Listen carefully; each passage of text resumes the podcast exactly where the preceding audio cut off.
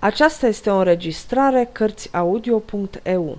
Pentru mai multe informații sau dacă dorești să te oferi voluntar, vizitează www.cărțiaudio.eu. Toate înregistrările Cărțiaudio.eu sunt din domeniul public. Mark Twain Prinț și cercetor Capitolul 23 Prințul întemnițat Hendon se sili iar să zâmbească, se aplecă și șopti regelui la ureche. Ușurel, ușurel, prințul meu, învârteți limba în gură cu băgare de seamă, ci chiar rabda nu mai învârti de fel. Ai bine credere în mine, totul se va sfârși cu bine până la urmă. Apoi adăugă în sirea lui. Sir Miles, Doamne Sfinte, uitasem cu totul că sunt cavaler. Dumnezeule, ce lucru minunat e stăpânirea statornică pe care mintea lui o are asupra năstrușnicelor și smintitelor sale închipuiri. Deși și nerod titlu mai am și totuși e lucru de preț, fiindcă l-am dobândit pe merit.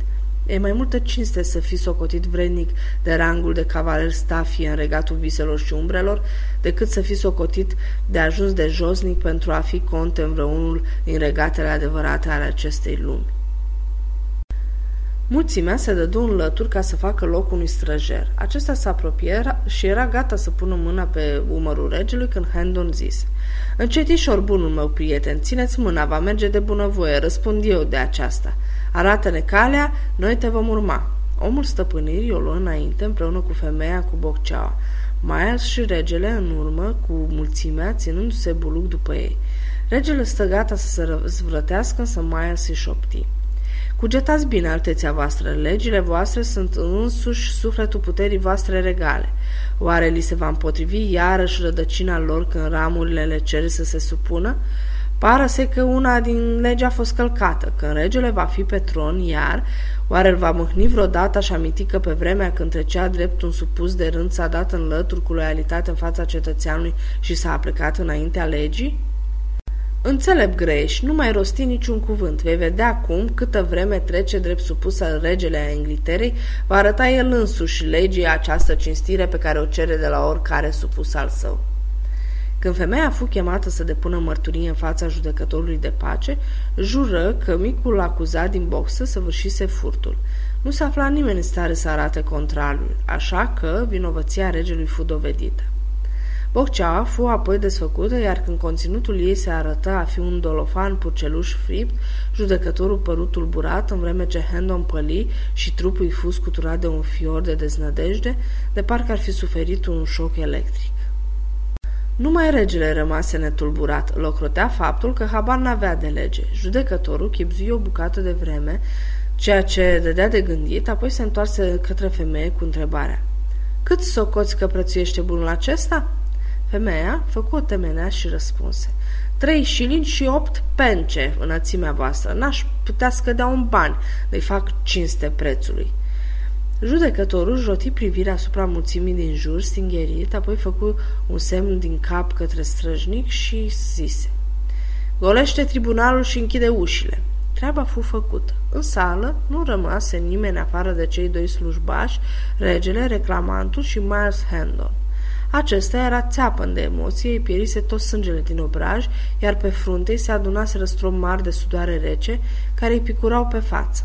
Judecătorul se întoarse iar spre femeie și spuse cu glas mișcat de compătimire. E un biet băiețandru neștiutor și se prea poate să fi fost în boldi cumplit de foame, căci grele vremuri sunt pentru nenorociți.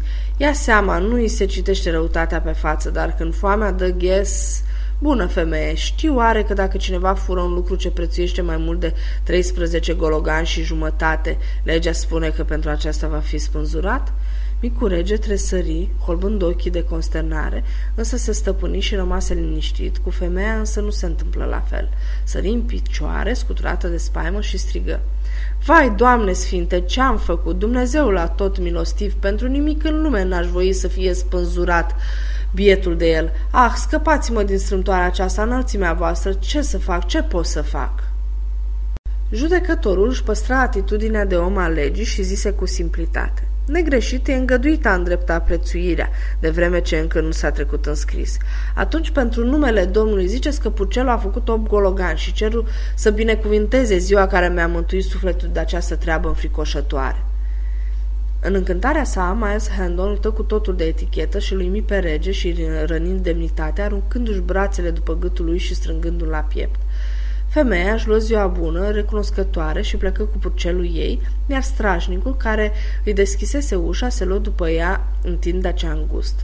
Judecătorul început să scrie în registru. Handon, totdeauna la pândă, gândi că ar fi bine să afle de ce slujbașul o urmase pe femeia afară, așa că se strecurase tiptil în tinda întunecoasă și ascultă.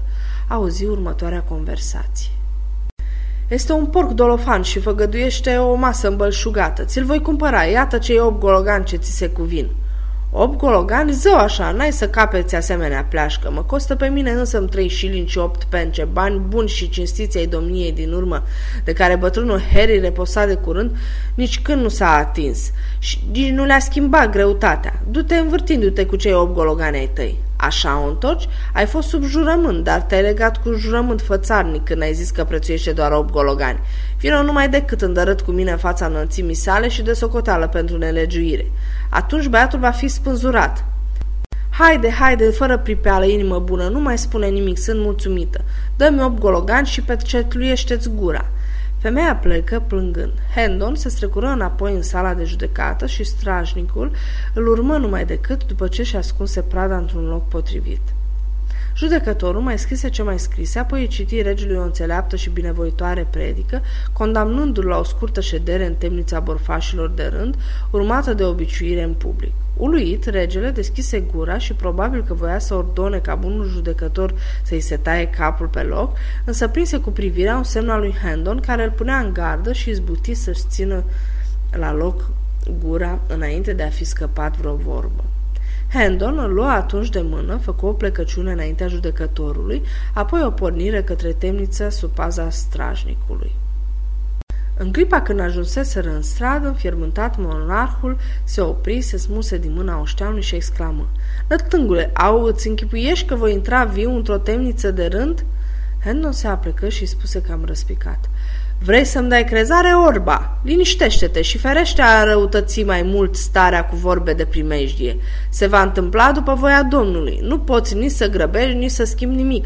Pentru aceasta așteaptă și ai răbdare. Va fi vreme de ajuns să te căinezi sau să-ți veselești inima, când ceea ce-i menit a se întâmpla, se va fi întâmplat. Sfârșitul capitolului 23